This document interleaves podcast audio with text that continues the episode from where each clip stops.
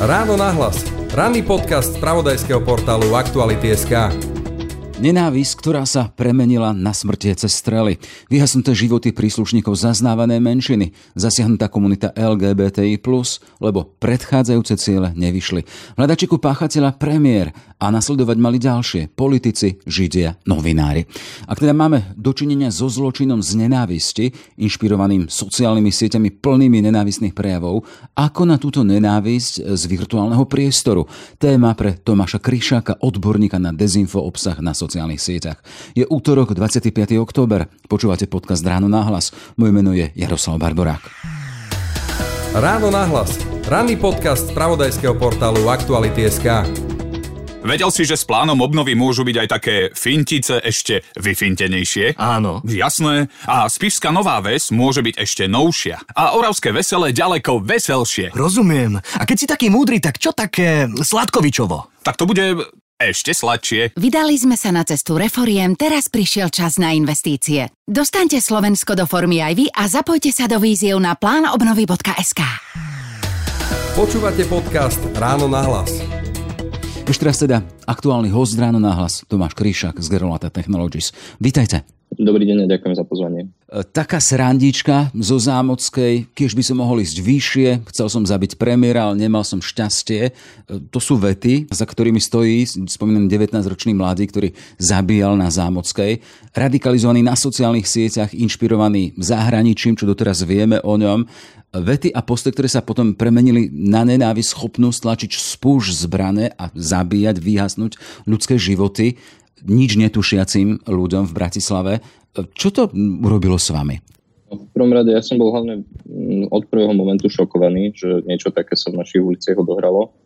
A následne som začal venovať viac a viac pozornosti rôznym informáciám, ktoré sa v tej dobe dali ešte dohľadať, napríklad na sociálnej sieti 4 Twitter a podobne, kde tento vrah vlastne počas e, svojho úniku pred policiou ešte stále informoval o tom, čo robí, kde sa nachádza, že svoje či neľutuje a podobne. Čiže po tom šoku som sa vlastne hneď začal venovať tomu, aby som mal tiež možno čo najlepší obraz o tom, čo tohto vraha motivovalo, prečo tak konal. A hlavne priznám sa, že tiež som cítil uh, určité obavy, pretože aj vzhľadom na to, čomu sa venujem, tak viem, že sa pravidelne moje meno objavuje v skupinách ľudí, ktorí uh, zdieľajú podobné svetonázory, aké mal uh, vrah na Zámeckej. Kde sa berie tá síla tých sociálnych sietí, že dokáže z človeka urobiť až toto?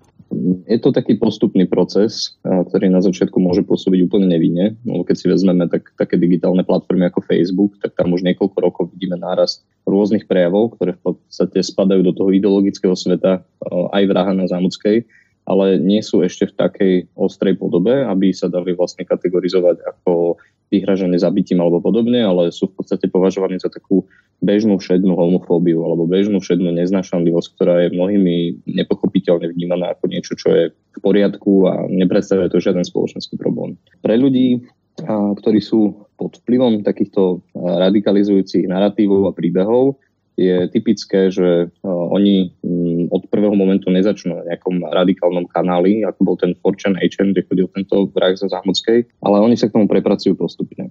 A u tohto jedinca vlastne vidíme, že tento svetonázor bol vzdielaný v podstate do veľkej miery aj v jeho domácom prostredí.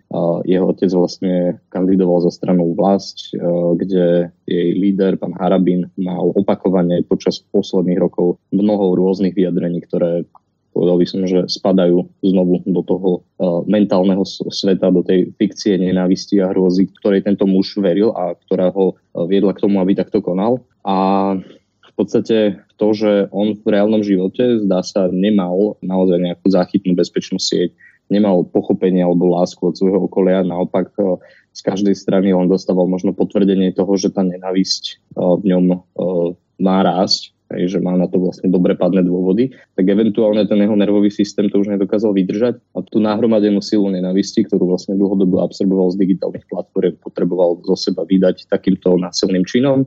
A toto by som už prenechal skôr nejakým naozaj e, psychologom alebo vyšetrovateľom, ktorí sa tomu prípadu venujú dlhšie, ale je vidieť, že On sa ešte dokonca vrátil domov, vymenil si zbraň, potom niekoľko hodín sa skrýval, že nechcel úplne ukončiť svoj život o, tak, ako to deklaroval a naopak myslím si, že bolo možné mu do poslednej chvíle pomôcť, ale nedostal tú pomoc od toho najbližšieho okolia.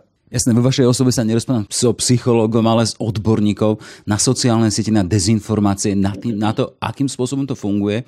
A, a v tomto konkrétnom prípade tie sociálne siete máme ako nosiča tých informácií, či kladných, v tomto aktuálnom prípade negatívnych a spomíname teda že až s tým dôsledkom, že dokázali zabíjať.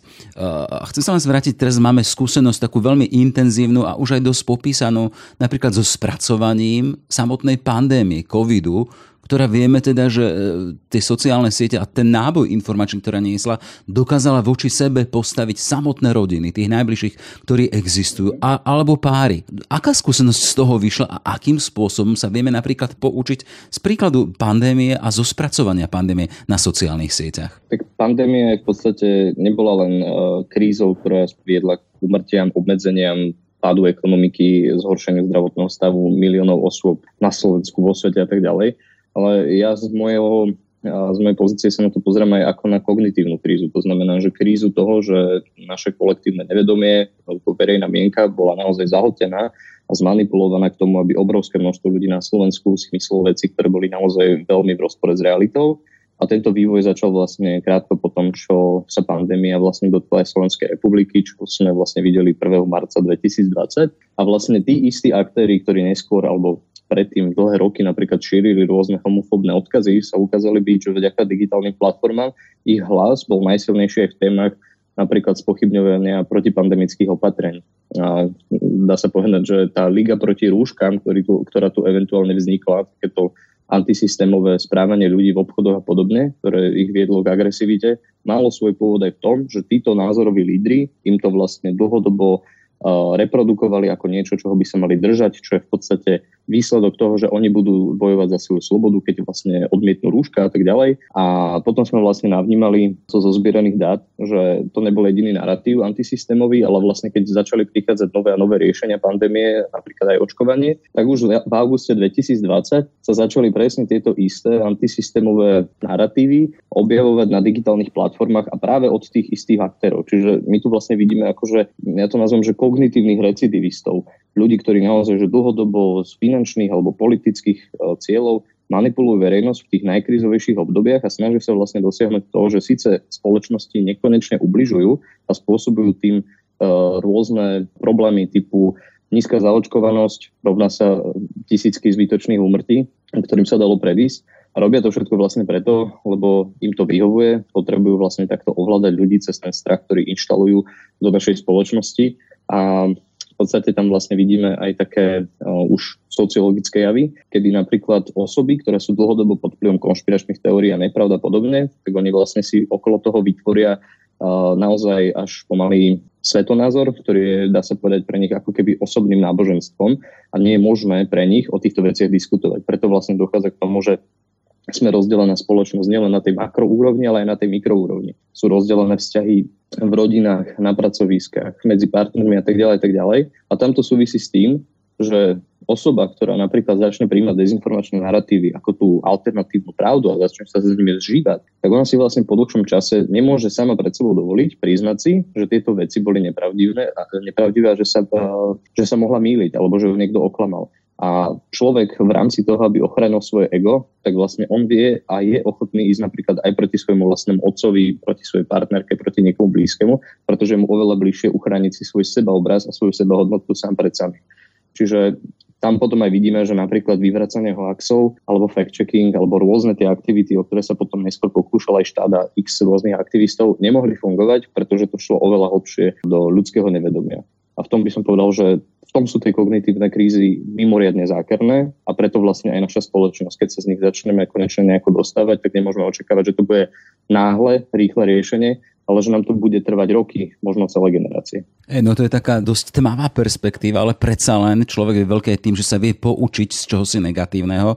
Akým spôsobom sa poučiť napríklad z toho, čo sme zažili, hovoríte pandémia, e, hovoríte jednotlivé tie postoji a postoje, tam sa vždy ceneme k človeku, ktorý je jednoducho pánom toho, čo pustí ďalej alebo čo zastaví a to by sme hovorili o kritickom myslení, ale stále sa na vás obraciam ako na odborníka týchto sociálnych sietí, v podstate ako nosiča sociálnych sietí, ktoré sú nosičom obsahu. Vy ste hovorili o tom teda, že štát na tie hoaxy a všetky možno nastavil nejaké programy proti a tá skúsenosť napríklad vy v rozhovore, ktorý sme mali pred možno pol rokom, ste spomínali napríklad, že tá naj, najrozšírenejšia sociálna sieť e, Facebook, ktorá má u nás na Slovensku nejakého 2,5 milióna obyvateľov, má jedného jediného fakt checkera, teda človeka, ktorý nejakým spôsobom stráži, teda či realita zodpoveda tomu, čo sa šíri jednotlitou sieťou. E, chcem sa spýtať, že čo by bolo potrebné urobiť, aby takýto proti, protipol alebo ten protifront na nepravdu, na dezinformáciu, na nenávisť, o ktorej hovoríme, bol úspešný? Na taký kvalitný odpočet všetkých potrebných riešení a nástrojov na to by sme potrebovali že naozaj uh, viac času, ako máme, ale uh, zhruba by som to rozdelil do takých troch kategórií, že čo môže urobiť uh, celá spoločnosť, čo môžu urobiť digitálne platformy a čo môže urobiť štát. Začal by som tým, čo môžu urobiť digitálne platformy, lebo tu treba sa zamyslieť nad tým, že napríklad tá najrozšírenejšia sociálna sieť Facebook, ktorú dnes vlastní spoločnosť Meta, ktorá sa rebrandovala z pôvodného názvu Facebook, a ona dokáže vlastne na Slovensku, kde máme 2,3 až 6, 2,6 e, milióna aktívnych používateľov denne vygenerovať ročné zisk okolo 70 miliónov eur. Ale to je obrovské množstvo peňazí, ktoré nejako sa nepribližuje ziskom, ktoré majú akékoľvek iné médiá na Slovensku. Čiže máme tu vlastne mediálneho giganta, ktorý sa nejako nezodpovedá v Slovensku, slovenskej vláde, slovenskej verejnosti. Nemajú tu žiadnu kanceláriu, ako ste spomenuli, majú jedného fact-checkera, ktorý vlastne ani u nich priamo nepracuje, pracuje v AFP, čiže to kontraktor. A celkové náklady z toho keď to porovnáme s ich ziskovosťou, na riadenie tohto ich stroja na peniaze sú naozaj že v malých promile čiastkách. Čiže väčšina toho zisku z toho, že poškodzujú Slovenskú republiku cez tú svoju nezodpovednú politiku, odchádza vlastne do zahraničia. Čiže prvá vec, ktorú si treba uvedomiť je, že tu naozaj čelíme asymetrickej hrozbe, mimoriadne veľkej opakujúcej sa nezodpovednosti nejakej globálnej korporácie a preto je dôležité napríklad sa zamyslieť nad tým, že prečo sú dodnes navrhované a presadzované rôzne regulácie, ktoré majú tento nezodpovedný súkromný sektor, dá sa povedať, skrotiť. A mnohí ľudia si myslia, že regulácie prinesú obmedzenie slobody prejavu, a to tiež myslím si, že to je taký omyl, ktorý skôr vyhovuje týmto globálnym korporáciám. A v skutočnosti je to tak, že tie regulácie majú práve že dopomôcť tomu, aby ľudia mohli robiť informované rozhodnutia a majú dopomôcť tomu, aby v tom informačnom priestore nedochádzalo k zneužívaniu slobody prejavu tým, že sa tam napríklad niektorí manipulátori usadia a vypestujú si taký vplyv, že dokážu z anonimných účtov konkurovať štátnym inštitúciám alebo vôbec hocikomu, kto má naopak od nich dôveryhodnú a kvalitnú a objektívnu komunikáciu, čo už je samo o sebe zase nejaký neuveriteľný princíp a veľká chyba. Pán Krčiak, len do, do, do, vstúpim vám do toho, len teda chcem sa spýtať, kto je partnerom takéhoto, teraz hovoríme o Facebooku, najrozšírenejšej sociálnej sieti, kto je partnerom zo strany napríklad Slovenska, aby komunikoval s touto spoločnosťou a po prípade ich tlačil k tomu, aby boli zodpovednejší, alebo aby teda tie svoje zisky premenili aj do toho, aby to bolo zodpovedný, aby to bolo zodpovednejšie podnikanie. Facebook má na toto vytvorené také špecifické procesy a on komunikuje aj s, s našim štátom a jeho orgánmi, napríklad s Radou pre mediálne služby, ale rád komunikuje aj s rôznymi expertami alebo aj zástupcami občianskej spoločnosti ale z mojej skúsenosti je to skôr také, že vykonávajú to ako svoju nejakú PR aktivitu, aby vlastne mohli povedať, že stretli sme sa s expertami, hľadáme riešenia podobné, ale trvá to roky a v podstate nedochádza k žiadnym konkrétnym krokom. Je to skôr také, aby vlastne svojich kritikov umlčali, že chcete, aby sme sa rozprávali, veď my sa rozprávame. Čiže je to, je to také naozaj, že sofistikované PR, keď to mám takto povedať. A tu by som rovno prešiel k tomu, že aká je tá rola štátu. Lebo aktuálne e, Slovenská republika je tak malá, že vlastne ona nebude mať e, páky na to, aby dokázala regulovať Facebook. Čiže je len dobré, že sme súčasťou Európskej únie, tieto kroky vedieť presadiť. Ale čo môže Slovensko aktuálne robiť je, že štát konečne napríklad práve tou krízou, ktorú začal počas pandémie, začal rozvíjať strategickú komunikáciu. To znamená, že štát je oveľa aktívnejší v tom, ako komunikuje smerom k občanom, čo zvyšuje zase tú pravdepodobnosť toho, že viac a viac ľudí na Slovensku bude mať dosah k možnosti robiť informované rozhodnutia.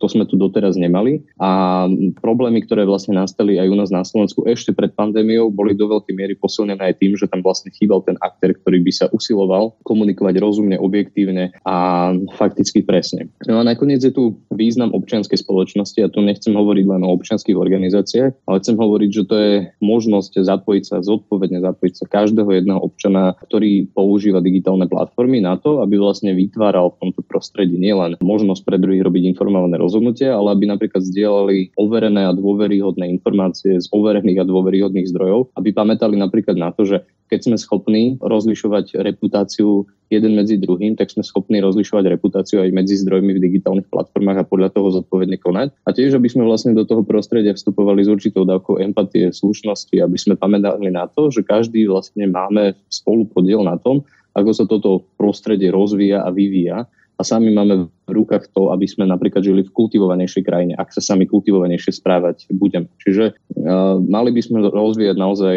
taký povedal by som, že spol, celospoločenský kultúrny étos k tomu, aby sme tieto platformy využívali naozaj čo najlepším, najpozitívnejším možným spôsobom a nerobili presný opak. Keď som položil tú otázku, čo s tým problémom, čo s tým problémom, keď sociálne siete sú nositeľmi aj toho negatívneho obsahu, ktorý dokážeš zabíjať, hovorí si, že treba to riešiť v troch krokoch. Prvý krok boli platformy, ďalší ste spomenali. A ja som to myslel presne tak, ako som dal teraz tú odpoveď, že hovoril som vlastne o role sociálnych sietí, role štátu a role občianskej spoločnosti ale samozrejme dá sa nadvezovať uh, aj na to, že tá veľká zodpovednosť je nielen v tom, že štát má robiť napríklad strategickú komunikáciu, ale má mať aj nejaký strategický plán na to, ako rozvíjať napríklad aktivity spojené s tým, že bude rozvíjať kritické myslenie, občianske vzdelávanie a mediálnu gramotnosť, a to nielen u študentov, ale v podstate, na, v podstate naozaj u celej spoločnosti, pretože uh, čoraz častejšie vidíme, že problém dezinformácií sa zďaleka netýka iba študentov alebo ľudí, ktorí navštevujú štátne inštitúcie vzdelávacieho charakteru, ale že sa týka napríklad samotných učiteľov, uh, týka sa ozbrojených síl, ich členov, týka sa členov policajného zboru, týka sa dokonca rôznych ľudí, ktorí pracujú v zdravotníctve. Čiže je to naozaj veľmi rozsiahla agenda a je vidieť, že štát v tomto naozaj začína robiť len ako keby úvodné kroky, takže máme pred sebou opäť by som, že obrovské množstvo práce. Nehovoriac o tom, že čo na Slovensku tiež e, je potrebné a o čom je potrebné hovoriť je, že všetky možné aktivity, ktoré smerujú k tomu, aby sme na Slovensku mali vyššiu mieru informačnej bezpečnosti, sú naozaj dlhodobo značne podfinancované. Čiže mnoho ľudí, ktorí sa im venujú, sa im vlastne venujú práve preto, že sa cítia doslova e, zúfali z toho, ako sa v tejto oblasti dlho nerobí a tak vlastne robia tieto aktivity na svoju pesť, vo svojom vlastnom voľnom čase a podobne. A to je pre krajinu, ako je Slovensko, naozaj že neudržateľný stav, aby tu nejaký celospoločenský problém sanovalo 20 ľudí, ktorí to riešia z vlastného presvedčenia, z nejakého vlastníckého etosu. Spomíname teda sociálne siete a digitálne platformy ako nosič podstate informácia, ktorá dokáže byť dobrá, ale aj zlá, ktorá dokáže človeka rozvíjať, ale ho aj zabiť v úvodzovkách. Chcem sa spýtať teda nie len štát, ale naznačili ste teda škola, inštitúcie, rodina. Akože príjmeš na to teda, že kde a ako formovať jednotlivca. A tu sa myslíme aj na tínedžerov, ľudí, ktorí, ktorí sa už dokážu rozhodovať, ktorí sú v podstate pred tými sociálnymi sieťami, sú v samote. A v podstate vždy sa tam vyžaduje nejakým spôsobom rozhodnutie, idem do niečoho alebo neniem do niečoho. Zoberiem túto informáciu alebo nezoberiem budem reagovať alebo nebudem reagovať a ako budem reagovať. Čiže keby sme zišli až na tú personálnu rovinu, čo vy e, vo svojich aj prednáškach, v tej svojej aktivite radíte ľuďom, rodičom, tým, ktorí vychovajú, akým spôsobom ovplyvniť takýchto ľudí, ktorí sú ešte len vo vývoji a pre ktorých to je akože dôležité obdobie svojho života, aby sa nastavili aj ku kritickému používaniu týchto platform. No v tomto prípade sa bavíme vlastne o tej mikroúrovni riešení, teda o medziludských vzťahoch aj kvalitnom rozvíjaní a to je naozaj uh, rôznorodé podľa toho, že s akou skupinou napríklad v tom momente pracujem. Ale napríklad, keď som rozvíjal programy zamerané na slovenských seniorov, tak tam bolo napríklad vidieť, že a pre nich je napríklad cesta k tomu, aby mali vyššiu mieru opatrnosti na digitálnych platformách to, že sme sa veľa rozprávali o tom, ako napríklad pracovali s informáciami v minulosti. A oni sami hovorili o tom, ako vlastne pristupovali k novinám.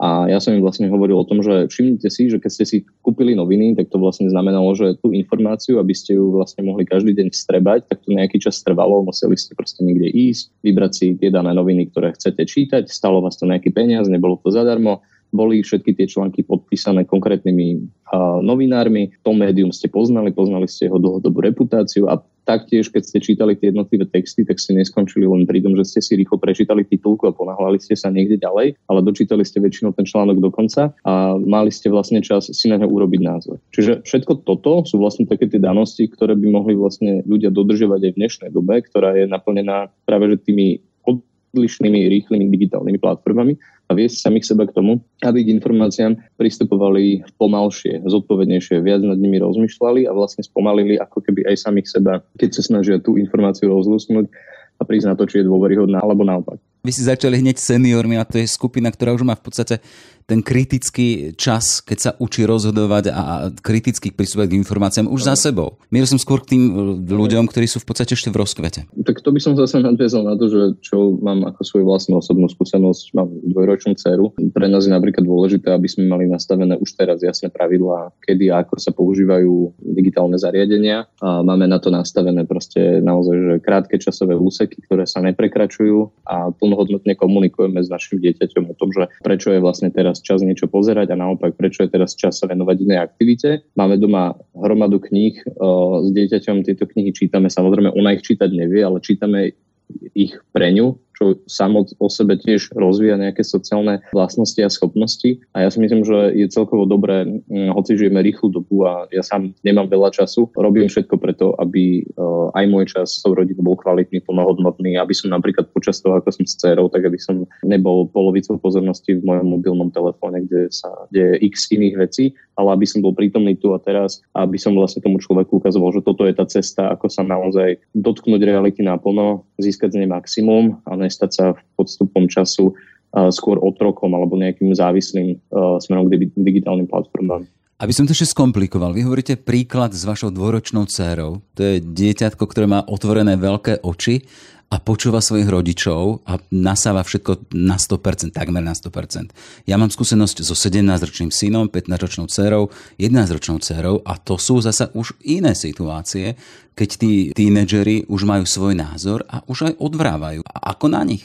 No, to je opäť o niečo komplikovanejšie, samozrejme, a tam sa zase môžeme pozrieť na to, že u takýchto skupín ja vnímam ako veľký problém to, že keď oni chcú vlastne zapadať do tých rôznych skupín, partí, ktoré majú povytvárané napríklad v škole a podobne, tak je pre nich dôležité, aby mali napríklad digitálne zariadenie, mobilný telefón, ktorý bude napríklad reflektovať aj ich sociálny status v rámci tej skupiny. Čiže môže tam vznikať napríklad tá túžba potom, že vždy potrebujem mať ten najnovší, najmodernejší telefón, inak vlastne tá skupina ma nebude vnímať tak, ako chcem, aby ma vnímala, ako niekoho úspešného, z bohatej rodiny a tak ďalej a tak ďalej. To je tiež jeden rozmer. Um, toto naozaj nie je ľahké prekonať nejakým krátkodobým riešením. Toto sú veci, ktoré dokážu pre, zvládať tínejdžeri, ktorí myslím, že mali veľmi dobrú a veľmi starostlivú dlhodobú výchovu svojich rodičov, ktorí zároveň rozmýšľali aj nad tým, že moje dieťa potrebuje mať určitú sebahodnotu a sebaobraz a k tomu, aby tú sebahodnotu a sebaobraz malo, mu môžem aktívne pomáhať doslova od kolísky až do toho momentu, ako to dieťa vlastne odíde z môjho domu. Čiže tam, ako dieťaťu pomôcť, aby sa napríklad nestalo závislým a vtlačeným do toho, čo si vyžaduje vlastne tá skupina, tak tam je riešenie práve to, že si vybudovať s tým dieťaťom dlhodobo naozaj veľmi dobrý vzťah a budovať hlavne dobrý vzťah toho dieťaťa samé k sebe. Čiže bude mať zdravú sebahodnotu a nebude napríklad musieť spadať do rôznych skupín, kde bude hľadať svoju nejakú hodnotu.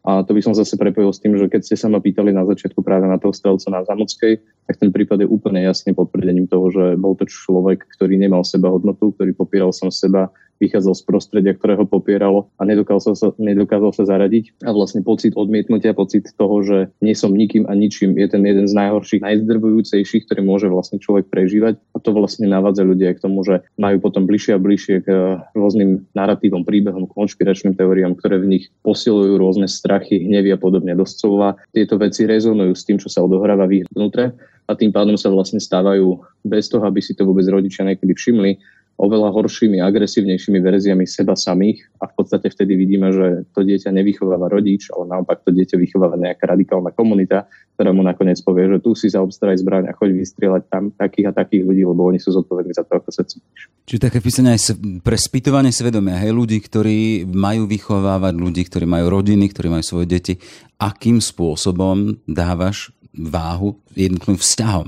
Chcem sa spýtať, máte predsa len nalúskané, naštudované veľa kníh, veľa literatúry, veľa odborných publikácií a z tohto pohľadu sme my na Slovensku iný teraz aktuálne Európa riešila strelca zo Zámockej. Bolo tu v podstate stanovisko Európskej komisie, teda Európarlamentu. Sme v tomto iní ako ten náš európsky kontext alebo kontext spoločnosti celosvetovej? No, osobne si myslím, že toto má tiež také dve roviny, hej, lebo keď sa pozrieme na to z hora, tak môžeme vidieť, že Slovensko je jedna z posledných šiestich krajín Európskej únie, ktoré nemajú vlastne garantované rovné práva pre všetkých. To znamená, že komunity sexuálnych menšín LGBTI+, nemôžu vlastne mať e, právnu zábezpeku, že budú mať prístup k rovnakým možnostiam ako majorita. To je fakt. Uh, druhá vec je, že napríklad Inštitút pre verejné otázky urobil taký prieskum, kde zisťoval, ako sa pohybujú napríklad postoje tolerancie slovenskej verejnosti smerom k rôznym menšinám, či už sexuálnym, či už náboženským, či už etnickým a bolo vidieť, že medzi rokmi 2007 až 2017 u niektorých tých prípadov do, došlo k uh, prepadu dôvery až o 300%. Čiže za ten krátky čas sme sa stali spoločnosťou, ktorá je o niečo viac xenofóbna, uh, než ako tomu bolo predtým. Samozrejme, aj v rámci EÚ štatistiky hovoria, že Slovensko naozaj zaostáva, čo sa týka tolerancie za inými krajinami a nedá sa to vlastne porovnať s tým, ako rôzne moderné západné demokracie prejavujú nielen dôveru, ale aj toleranciu voči, voči ostatným. Ale naopak ja si myslím, že ono to nie je vlastne nejakou danosťou, že my Slováci by sme boli horšie ako ostatné krajiny, ale ja sa to vnímam vlastne aj cez tú analýzu toho datového priestoru a ja vnímam, že my máme dlhodobo problém v tom, že tu naozaj že úzka skupina osôb, ktoré sú schopné manipulovať veľkým davom. Tu máme naozaj, že dlhodobo, povedal by som, že hlavné slovo v tom, ako pre ľudí, ktorí nemajú osobnú skúsenosť napríklad s LGBT+, alebo s moslimami a podobne, tak oni pre nich vlastne kreslia denodenné rôzne strašidelné, strašné príbehy, ktorým títo ľudia napokon uveria, začnú sa s nimi zžívať a potom sa nie čomu čudovať, že majú tieto postoje. Čiže my nie sme krajinou nejakých zlých ľudí alebo niečo podobné, ale naopak máme naozaj problém s kognitívnymi krízami, ktoré vedú veľmi veľa ľudí na Slovensku takým impulzívnym, skratkovitým úvahám, ktoré sa veľmi, veľmi vzdialujú tej skutočnej objektívnej realite. Ale v budúcnosti, ten pohľad do budúcnosti, máte nádej teda aj z toho, že ako sa stretávate s ľuďmi, hovoríte, máte prednášky, chodíte medzi študentov, seniorov, tá nádej to, že teda vieme sa poučiť a vieme byť aj kriticky k tomu, čo spracúvame, tu je. Jednoznačne mám nádej a myslím si, že Slovensko je a ešte stále bude dobrou krajinou dobrých ľudí a myslím, že e, sa dokážeme poučiť e, z tých kríz, ktorými sme si prešli a moja skúsenosť naozaj, ako hovoríte, je postavená skôr na tom, nie čo dokážem identifikovať cez digitálne platformy, ktoré naozaj ponúkajú skreslený e, pohľad, ale čo najviac sa snažím stretávať s ľuďmi v regiónoch naživo a vidím, že e, medzi ľuďmi na Slovensku dominuje srdečnosť, dobro a cit k takým hodnotám, že ľudia si naozaj napríklad chcú dávať pozor na zdroje informácií, nechcú byť klamaní, nechcú klamať, a myslím si, že väčšia časť našej spoločnosti má naozaj v sebe nejaký silný hodnotový etos, ktorým žijú a ktorý im pomáha odolať aj týmto kognitívnym krízom, o ktorých sme týchto pár minút diskutovali. Čiže taký recept môže byť teda menej sociálnych sietí a viac konkrétnej bezprostrednej interakcie medzi ľuďmi, živými ľuďmi jednoznačne. Lepšie je naozaj chápať ten online priestor ako niečo, čo navštívim krátkodobo, keď potrebujem nejakú konkrétnu informáciu. Napríklad potrebujem navigáciu, potrebujem si zistiť, kedy mi ide vlak, potrebujem si zistiť nejaký historický fakt z nejakej stránky, ktoré môžem dôverovať. Ale naopak, keď chcem venovať čas svojmu rozvoju, eh, budovaniu napríklad vzťahov so svojím okolím, tak to nerobím cez nejakú digitálnu platformu, ale radšej napríklad už, už zatelefonovať niekomu je ďaleko lepšie, ako si s ním len písať cez nejaký messenger a podobne. A oveľa lepšie vlastne mať maximálnu možnú kapacitu sa stretávať osobne a rozvíjať tieto vzťahy. Na tom bola vždy každá spoločnosť postavená a mali by sme v tom pokračovať. Toľko pohľady Tomáša Kríšáka, odborníka na dezinfo obsahy z Gerulata Technologies. Všetko dobré, nech sa vám darí. Ďakujem pekne, všetko dobré. Všetky podcasty z pravodajského portálu Aktuality.sk nájdete na Spotify a v ďalších podcastových aplikáciách.